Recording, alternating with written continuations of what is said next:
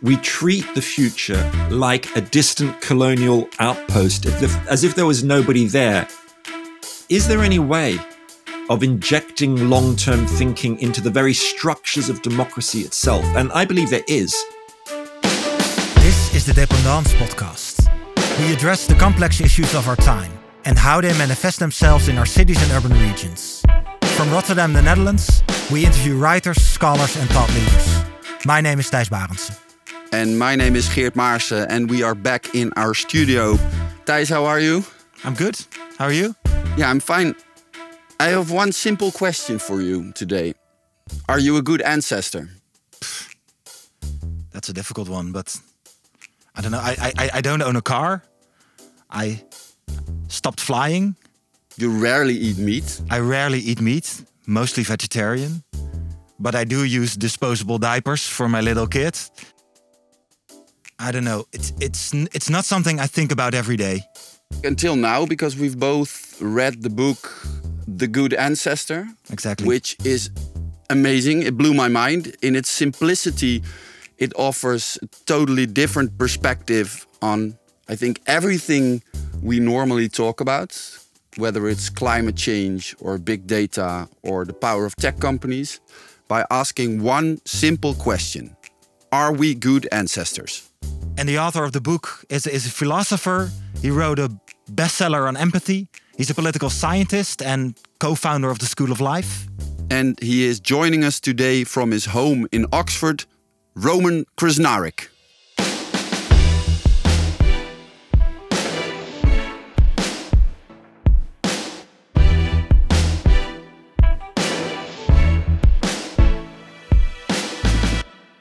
Roman, thank you so much for joining us. We can see you sitting in your library, totally ready. You've done this more often. I've done it a few times, but every conversation is unique. Okay. Yeah, but but uh, so so how do you choose whether you you take the the bookshelves as a background or uh, or sort of the uh, the old plants, the cactuses? You have a sort of a wall with. I saw it in the tegenlicht. Uh, ah, yeah, the that's right. In the Tegenlicht one, that's in our kitchen. And ah, um, okay. so that's a totally different place, uh, which I can't easily get my camera to. Okay, okay. so this is just my normal study. Roman, we're going to talk about ancestors. Uh, normally, we don't ask this question to our guests, but your name is Krznaric, right? Am I pronouncing it uh, okay-ish? You pronounce it better than I do, so that's perfect. uh, thanks for joining us. Where does the name Krznaric originate from? Well, it is a Croatian name. It means son of a fur trader. A Krznar is a fur trader. And there is a tiny village in Croatia called Krispoje, which has got about 15 houses in it, which I've been to. And almost everybody there has the same surname as me. And you go to the cemetery and there are hundreds of Krznariches there. So that's one place I feel very at home in the tiny little bar there, where when I was there, four out of seven people had the surname Krznaric. So I'm asking because your book is about how to be an ancestor, and we will talk about that, but it's also about sort of respecting your own ancestors, right? Yeah, that's right. And I think, of course, all of us are embedded in multi generational kinship groups. You know, most of us know our parents or grandparents, and then we might know our children if we have them, and possibly grandchildren at least. So that puts us in a minimum of five different generations, a stretch from beginning to end of maybe 200, even 300 years, possibly from the birth of your grandmother, say, to the death of your grandchild. So here we are, immediately stepping out of the present just by thinking for a moment about our own families. And of course, around the world, you've got different conceptions of connection with our ancestors. You know, in some cultures in Japan or in Native American culture, for example, there's a long connection with our ancestors going to the past. And in Western culture, we have that too, of course, to a large extent. People love family history and there are TV shows about family history, but there aren't so many TV shows about connecting with the future generations. Mm-hmm. And in a way, that's what I've tried to explore in my recent book and research. You know, how can we connect through time in a way that changes not just how we think, but how we feel and how we act with regard to those unborn citizens of tomorrow?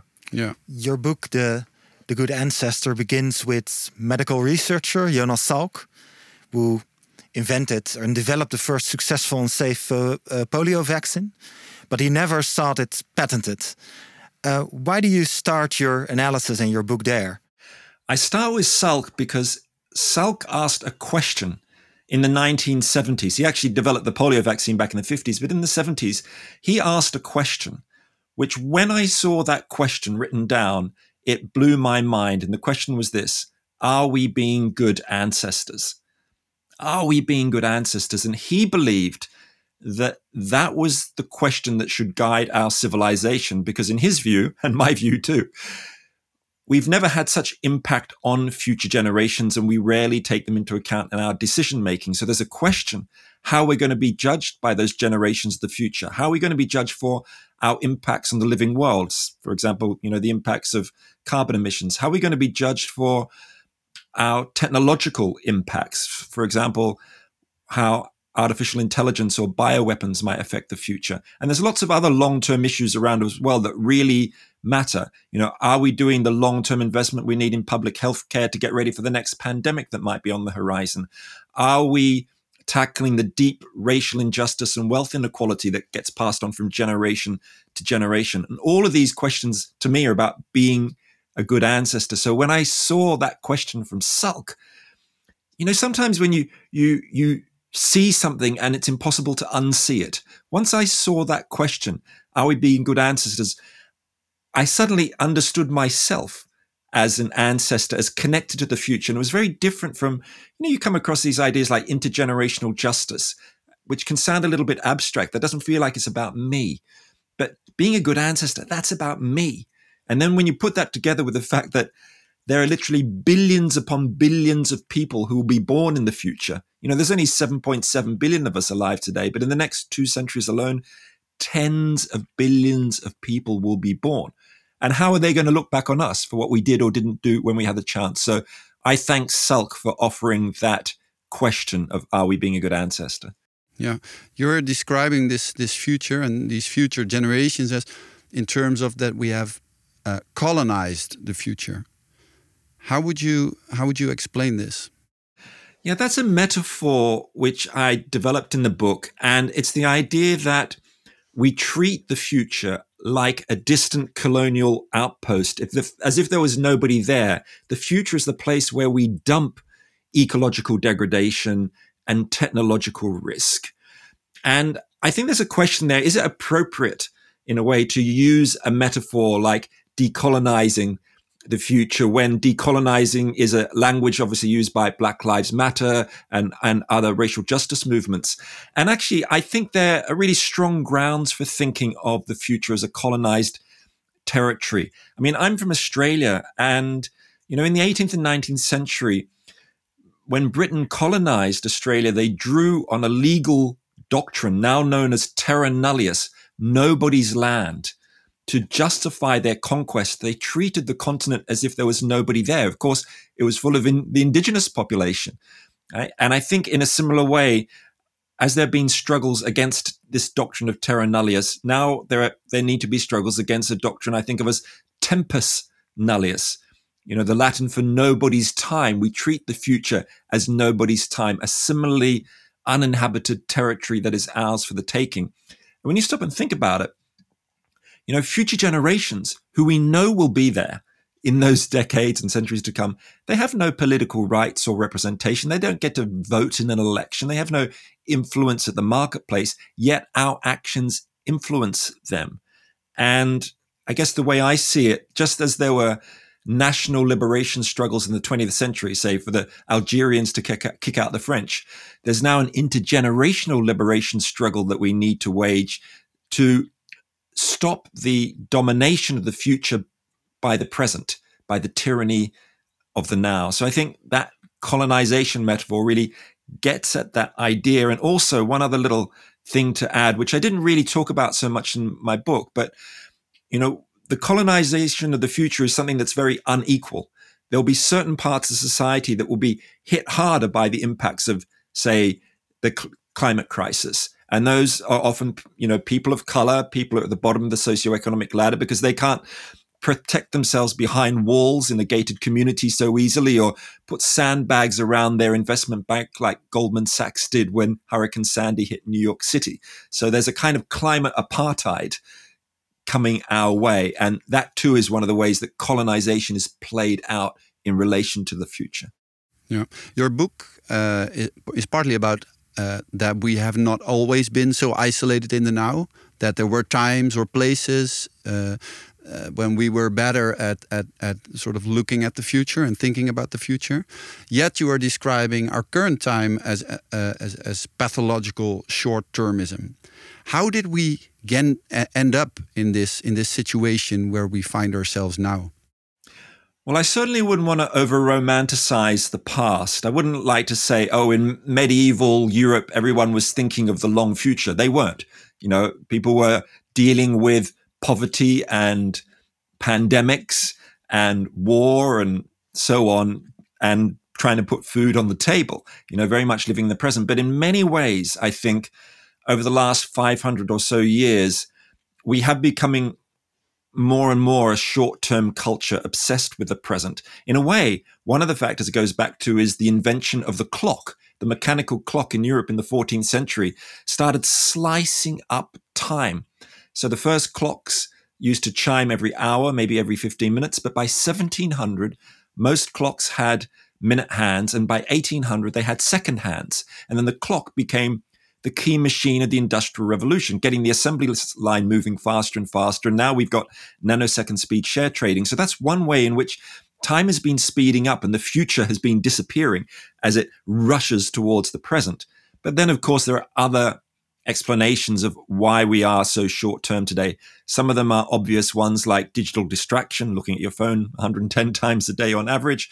Um, but there's also things like speculative capitalism. I mean, neoliberal capitalism since the 1970s has been incredibly short term. That's why we've had so many booms and busts in markets. I mean, the average length of time people hold shares on the New York Stock Exchange has dropped from about four years in 1970 to about four months today.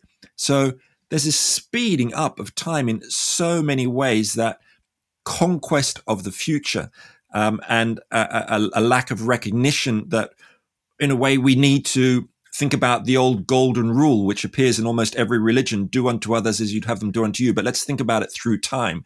Let's do unto future generations how we'd want past generations to have done unto us. As a, as a driver of what you describe as political presentism, you also mention the, the concept of, of discounting, which was in a way new to me. Can you maybe explain a little bit how that works and how it's uh, and how that in a way colonizes our future? Uh, discounting is a really fundamental topic that you might learn about if you study economics, but it's absolutely a political concept as well. In fact, it's a, a form of intergenerational injustice dressed up to look like a rational economic methodology. And discounting is a way that businesses and governments think about and treat the future. So, you know, if you look at someone in the distance, the further and further away they are from you, the smaller and smaller they get. Well, that's how discounting works. The further and further people are from us in time, the less and less weight we put on them when making decisions about their welfare. So, for example, when a government's deciding whether to invest in a long term uh, renewable energy project like a tidal energy project, well, they'll put much more weight on the benefits which come to present generations than come to future generations. They use a formula known as discounting. They'll discount at 3% a year. So by the time you get to the possible benefits for 100 years from now, those people in 100 years from now are treated at maybe one hundredth of the value of somebody alive today. So it means that governments tend to support projects which benefit the present much more than the future. And we need to overturn this idea of discounting. In fact, many governments are starting to change what they call the discount rate, the speed at which future generations' welfare is diminished through time. So it's a technical concept, but actually it is political. And it's about, it's a kind of failure of the imagination, the idea that those future generations will be able to deal with problems. If you open an economics textbook, they say, oh, we can discount the value of future generations because we'll have all this economic growth and those future people can deal with the problems when they come to them. Well, look, No amount of money in your pocket can reverse the melting of the Greenland ice sheet. You know, why should we discount the value of future generations? They are of much value as we are today. You mentioned the concept of imagination. Um, I would say your book is is is filled with imagination. Uh, let us talk about some some some some examples that that got us excited. Um, you're starting one of your chapters uh, about cathedral thinking with the example of the beams in New College, Oxford. Can I uh, uh, tell you, uh, ask you to to share the story of, of New College, Oxford, with us? I happen to be about a 10 minute bike ride from New College, Oxford, oh, which really? was built in the 14th century, you know, right now. And there's this story that has gone around in the last couple of decades that in the 19th century, when the the oak beams of the dining hall in New College from the 14th century had um, were falling apart, that the college had actually planted 500 years before an oak forest, so they would have the trees they needed to repair the, the dining hall um, ceiling hundreds of years later. And this was a kind of a meme which appeared in um, TV programs and so on. What incredible long term thinking, planting trees to be used hundreds of years ahead. Well, I went and did some research on it and turned out it was complete rubbish. It wasn't true. But actually, the very fact that we as a culture love that idea of planting trees which might be used hundreds of years ahead tells us something. It, it, tells us that we do live in the age of the tyranny of the now because we wish our politicians were looking that far ahead. And in fact, there are real life projects where people are thinking with that kind of time horizon. You can think back, of course, not to New College's oak beams, but to medieval cathedrals. You know, the, the Ulm Minster, the Lutheran church in southwest Germany, was begun in 1377. It wasn't finished until 1890, more than 500 years later. That's real cathedral thinking, embarking on projects with time horizons stretching long beyond your own career or your own lifetime. Or in the modern world, there's the Svalbard Global Seed Vault, which is collecting millions of seeds in an indestructible rock bunker in the Arctic Circle that's designed to last for a thousand years. And I think there's something really important there about the imagination because human beings have this capacity for the temporal pirouette, like kind of ballet dancers across time. At one moment, we can be looking at, our phones, and the next moment, planning the song lists for our own funerals or creating a seed bank that's going to last into the next millennium. And that's an amazing capacity. And I think our brains are often in this struggle between the short and long term. You know, do we party today or save for our pensions for tomorrow? Do we upgrade to the latest iPhone or plant a seed in the ground for posterity? And we need to use that long term thinking capacity much more than we currently do. In 2014, you wrote a book on empathy. Is it possible to learn to empathize?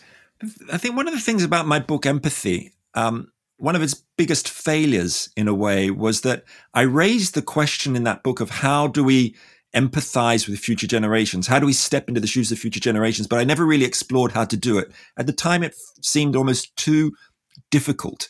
It was enough for me to try and explore how do we step into the shoes of um, people who are voiceless in today's society or powerless on the margins and, and hear their voices or hear their stories, whether they're a homeless person living on the street of your own city or someone hit by an earthquake in Japan. But then there's that question God, how do we step into the shoes of people who we can never meet, who we can never talk to? And in a way, that's what the good ancestor is all about. It's an attempt to deal with that problem I never adequately faced in my book on empathy. And it might sound impossible to step into the shoes of those future generations, but I think we can do it with the human imagination. Look, my daughter is 12 years old. I can easily close my eyes and imagine her on her 90th birthday party, surrounded by family and friends and loved ones. I can look out the window and try to imagine what kind of world that is. And my daughter, when she's 90, I mean, that she could be alive easily in the year 2100. And if she has grandchildren, they'll be alive towards the end of the 22nd century. That isn't science fiction. That is an intimate family fact, just a couple of steps away from my own life.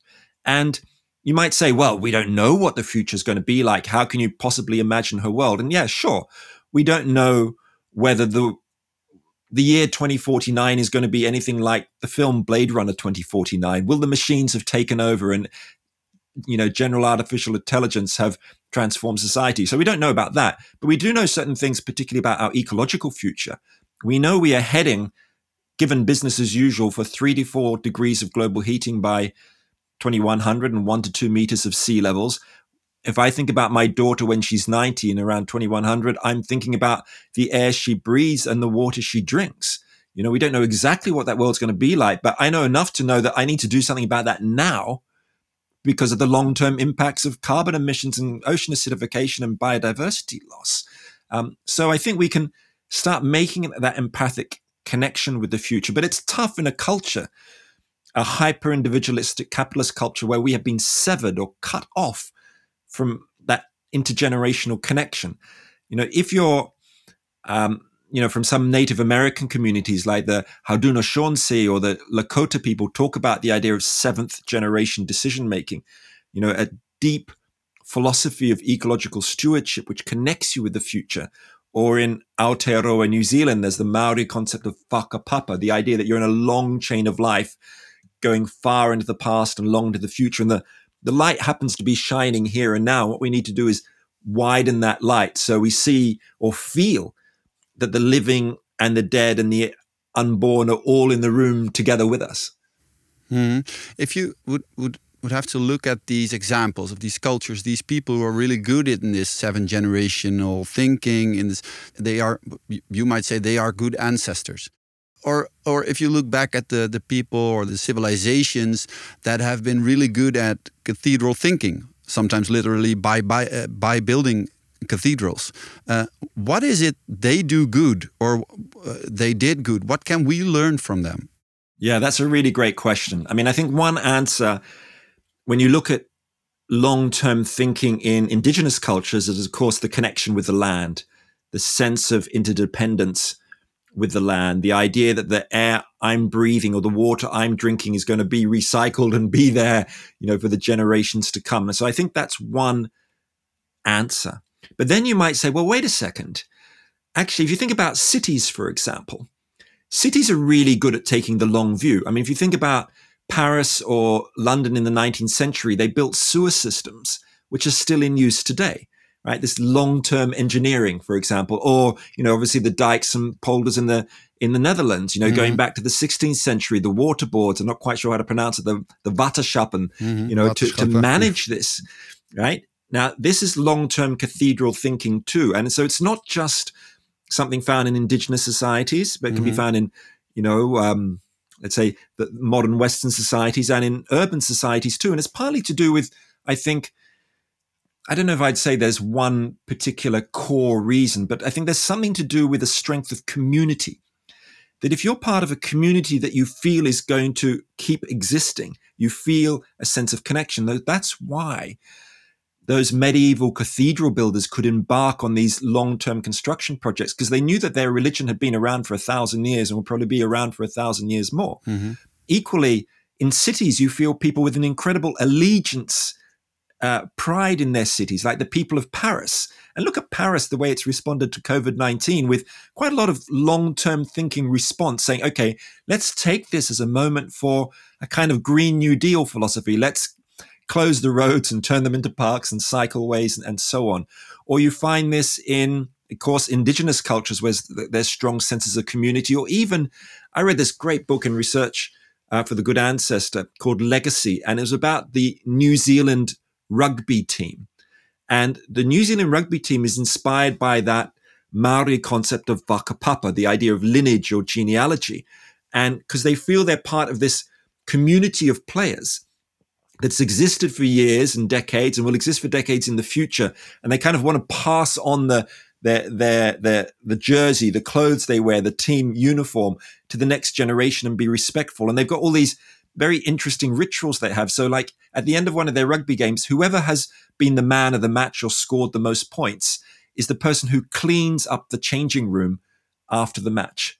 So they kind of put at the bottom of the ladder. But to kind of sort of respect for what it's all about, a sense of legacy, a sense of continuity. So I think we can generate this through community. And that might then lead you to thought, okay, it's going to be hard to have this intergenerational thinking if your communities are broken up or if you are in very isolated areas or even if your urban life is very atomized and unconnected. And that would be an interesting hypothesis to look at. I was also thinking about one other concept these cathedral thinkers have in common. Um, one of the things you are talking about is crisis, urgency. The, the, the London sewer system you describe in your book was built because people were dying um, uh, and it was stinking real bad, uh, the, the, the great stink. Um, and another thing, uh, the other, uh, uh, you, you, might say, urgency or crisis is the is the Dutch flooding in '53. You talk about in your book. Um, one other thing is is religion, and and you are describing it as a as a, a sense of community. You could also say it's fear, fear of of God. Am I am I being a good ancestor? Am I being a good person? Am I being a good human? So crisis and religion, uh, um, um, uh, and and the key concept there would be fear. Are people not most of the time trying to be a good ancestor because they are afraid of judgment or dying themselves? That's a very interesting way of looking at it. I certainly think that fear is a motivator for long term thinking. As you mentioned there, after the great stink of 1858 in London, that's when they built the sewers. And what was interesting there was that the, the terrible smell of raw shit being dumped in the River Thames not only affected the laboring poor in London, but it was the smell went into the Houses of Parliament, which in fact had a new ventilation system, which had just been built because the Westminster Palace had burnt down not long before. And so members of parliament couldn't even breathe. They had to wear masks like they're doing now. Um, and that's partly why they passed the emergency legislation. So there's certainly a, a, an, a, case for arguing that fear is very important, particularly when it hits those in power. Mm-hmm. You know, when when the impacts hit those in power, and that's why Greta Thunberg said, "Your house is on fire. I want you to panic." You know, it was about trying to instill or encourage that sense of fear. Of course, we know fear is not a good motivator for social movements. For example, for people on the ground, fear is something that can paralyze you. You want a sense of hope. But when it hits those in power, I think that's when it can have its biggest impacts. But then raising the question of religion, that's a really interesting um, aspect as well, because of course, you know, religion has powered itself through fear, particularly in medieval times when the idea of hell was so prevalent. And that's one of the ways that people were thinking a lot about the future uh, in the sense of, am I going to end up in hell or am I going to end up in heaven? Or is there going to be a last judgment? And, and when is, when, when is, um, you know, Jesus going to come back or wh- whoever your God is going to come, come back? And that was sending people's minds into the future.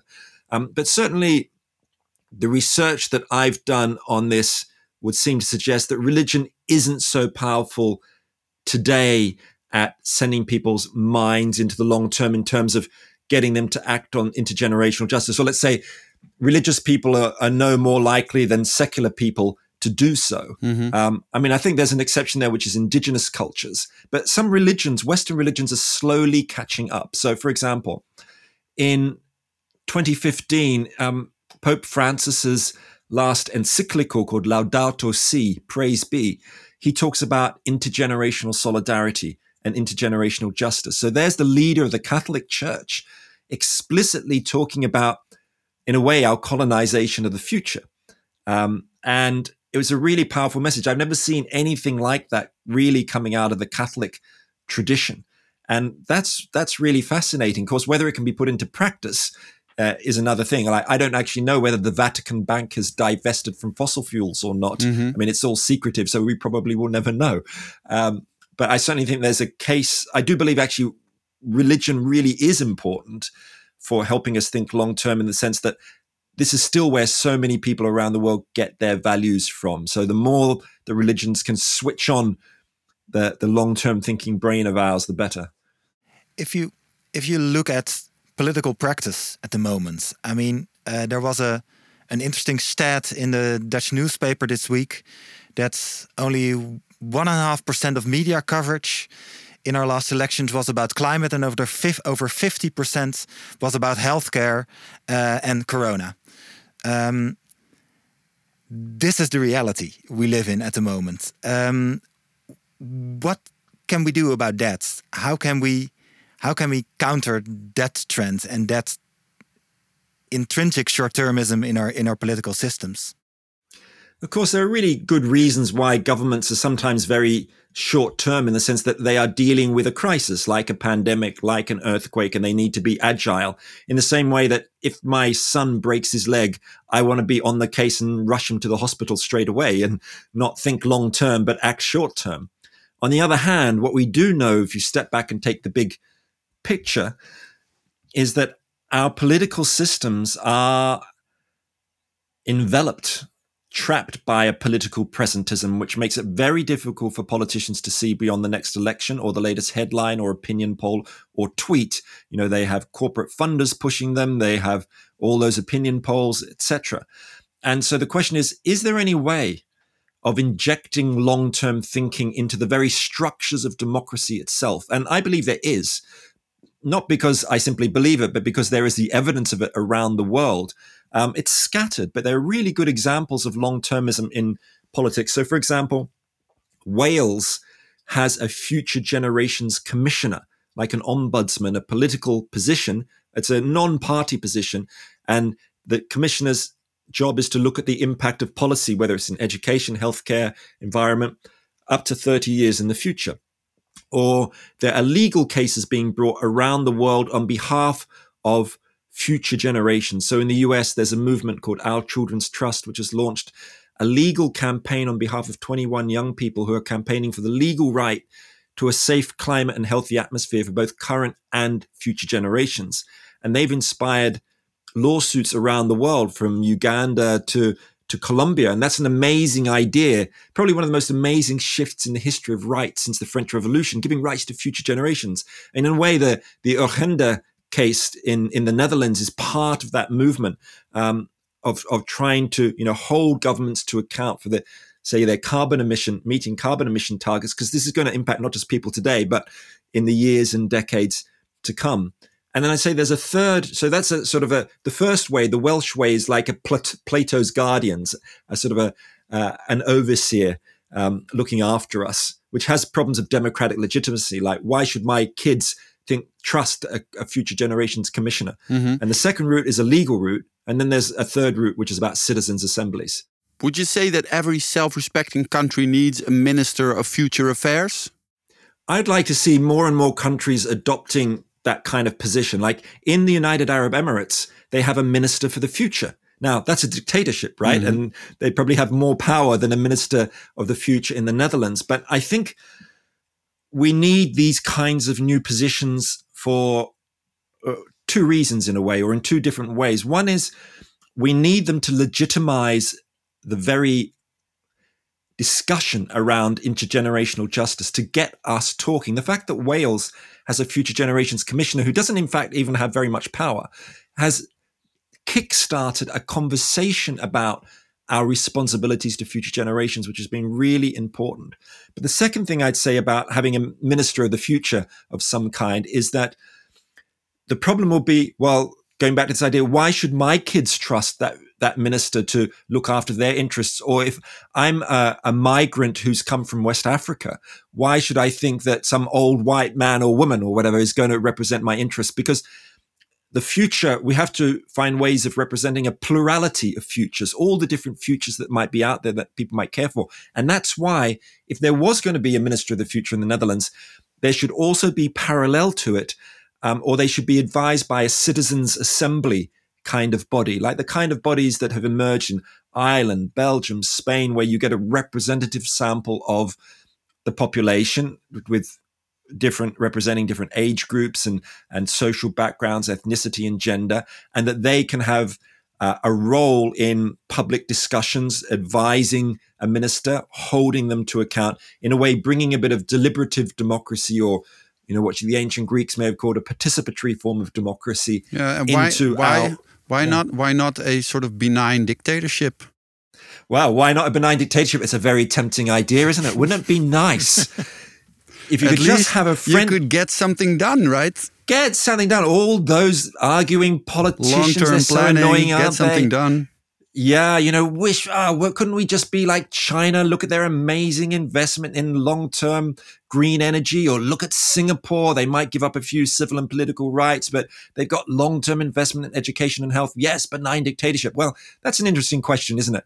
And in fact, because I used to be a political scientist back in the 1990s, I can hardly remember it. But one thing I did learn uh, was about how to do statistics. And um, I started thinking when people started saying to me, "Oh, we just need benign dictators. That's how we can be good ancestors." Um, I thought, okay, well, what's the actual empirical truth of that? Is it true that autocracies perform better than democracies when it comes to long-term public policy? Um, and I really investigated this with a, a um, great statistician called Jamie McQuilkin because I used to be an expert apparently in measuring democracy. So anyway, we did some statistics and we drew on Jamie's um, intergenerational solidarity index, which is a brilliant index which measures long-term public policy performance of governments, 122 governments in areas of um, education, healthcare, uh, inequality, environmental investment, renewables, deforestation, and so on. And we ranked all of the world's countries, 122 countries, and then we plotted them against their democracy scores. There's all these democracy indices around measures of democracy. And what we found was that of the 25 highest scoring countries in terms of long term public policy, 21 of them were democracies. And of the 25 lowest scoring countries, 21 of them were autocratic governments. They were military dictatorships and monarchies. So there's no systematic evidence that benign dictators will come along and save everything for us. It's better to put your hope in democracy, but every democracy could get better at long term thinking. That was my conclusion, anyway, after looking at it at some detail. Yeah, you are you are you are a philosopher, uh, academic, writer, thinker. Who are we most dependent on bringing the narrative about the future, about being a good ancestor, uh, to a to a to a higher level? Is it guys like you? Is it politicians? Is it artists? You know, the first thought that came to my head was Netflix. and I can't quite justify that. It's certainly not me as a philosopher. I mean, I guess one of the things I've learned over the years, many years of writing books, is that books work for some people in terms of shifting their minds, shifting their thoughts, changing their actions, but they certainly don't work for everyone. I mean, after I wrote my book on empathy, which was a book that did well, but I knew it wasn't reaching certain kinds of people. So I founded a museum called the Empathy Museum, which travels around the world and you can have experiences of being another person. So we've got this exhibit called A Mile in My Shoes, where you can literally slip on the shoes of a stranger. It's a giant shoebox. You walk inside it. You can put on their shoes and listen to a story of them talking about their own life in their own words, whether it's a Syrian refugee or a guy who's been in prison for 14 years. Um, so I like these other ways of reaching people and changing ideas. So I think we need to be operating. Yes, there need to be writers writing books, but there need to be museums. There need to be politi- political movements. There need to be direct action as well as people working on the inside. There need to be e- economic stuff. But in the end, you know, I think in today's world, where is it that most of our values come from? I mentioned religion, but it's education, of course, is the main thing which shapes our minds. If I look at my kids, you know, who are, you know, I've got twins who are 12, they're not just technological natives, they're ecological natives. You know, they've grown up and been educated in a way where caring for the planet is kind of normal. You know, they think it's kind of disgusting to mix food in with paper in the waste bin. You know, it just seems totally bizarre to them. But I, I did that when I was a kid. I mixed those two things together without thinking about it. But we need to put much more effort, I think, in that educating young people for long-term vision with long-term values, intergenerational justice. It's happening in some educational institutions and curricula. In many, it isn't. But I think that would be, you know, a, a core area of work. And so, don't let the philosophers do it all, please. We have been talking about um, what planners can or could do. We've been talking about uh, uh, legal solutions, about democracy or benign dictatorship, uh, for that matter. Um, what is it you say we uh, or I could do? Uh, because reading your book, um, the, I, I, I noticed that uh, what stayed with me the most were the small examples. Putting a zero before 2020. Um, uh, making sure you cannot see your clocks in your house anymore. Um, uh, that's something you do, right? So, so what what will be the small things, small sort of uh, uh, tweaking in my daily life be? I guess the ultimate small tweak would be to carry around with you in your mind a question, which is, Am I being a good ancestor? In other words, when you're making little decisions, you're at the supermarket and you pick up a pack of green beans which have been flown from Kenya. And you can ask yourself, Am I being a good ancestor if I buy those beans that I know have been com- pumping carbon out into the sky? Well, maybe you can put them back and make your risotto with something else. Um, you know, these are the little questions in everyday life. All, as you said, they're putting the I zero in front myself. of the date. I asked myself this question uh, after reading your book, and I thought, no, I'm I'm an asshole. I'm not a good ancestor, Roman. What now, Thijs? I don't know about you. Did, uh, were, are you a good I, I ancestor? never buy beans from Kenya. It's, uh, no, no, no, no. I'm not. I'm. I'm, I'm ashamed. I'm ashamed. Well, look, I I'm not a a good better ancestor. Yeah, I'm not a good ancestor either. I always write books on things that I struggle with. I wrote a book on empathy because I felt I wasn't very good on it. I wrote a book on being a good ancestor because I thought I wasn't very good at thinking long term. Um, but you know, we can all get this. This is about human choice. You know, this is about making different decisions in our life. It's about agency, and it's actually quite exciting when you start doing small things differently. Like something I did recently. Just a small example was that I got out of my bank and moved my savings into a more ethical green bank. In fact, a Dutch bank, Triodos, right, which has been going for about 40 years. And there are lots of other, you know, ethical options out there. But that's just one example. Like, how ridiculous. Why my money been sitting in a normal bank for all these years when it could have been sitting in something like Triodos? Um, and those are the little things we can do everyday life. But, you know, there is an urgency to where we are at this moment in history. And individual action is not enough. We need to be collective actors as well. I mean, we need to support movements for future generations commissioners, or we need to go out on the streets. And, you know, of course, it all depends on our personality. Some people are happy to lock themselves on to the the fence or the, the door of a big investment bank which is investing in fossil fuels. Other people want to write poetry. Sure, do it. But try and do things which connect with other people. And ultimately, I think and this is something which is at the, the corner of stone of a lot of my work is the uh, importance of conversation. We need to start having conversations about these topics. Talk to your neighbors about what legacy do they want to leave for their family or for their community for the living world. Embark on that conversation about what they think our obligations to future generations should be or whether they've had any experiences of deep time. Have conversations you've never had before with family friends strangers. I think ultimately that is one of the ways that we change the world by saying things we haven't said before exploring these things and i think yeah the, the way we talk the new narratives and stories we start telling and developing that is the beginning of the walking the path to being a good ancestor You were listening to the Dependance podcast. Our editors are Sreeman Diaz, Farid Tabarki, Geert Maarsen, and myself, Thijs Barendse. Music composition and recording and mixing is done by Plug Studio, and graphic design is by Studio Spaas. The Dependance is kindly supported by the Creative Industries NL and the municipality of Rotterdam. Follow us on Twitter and Facebook, subscribe to our podcast, and check our website, thedependance.eu, for new episodes and live events. And let us know who we should talk to next.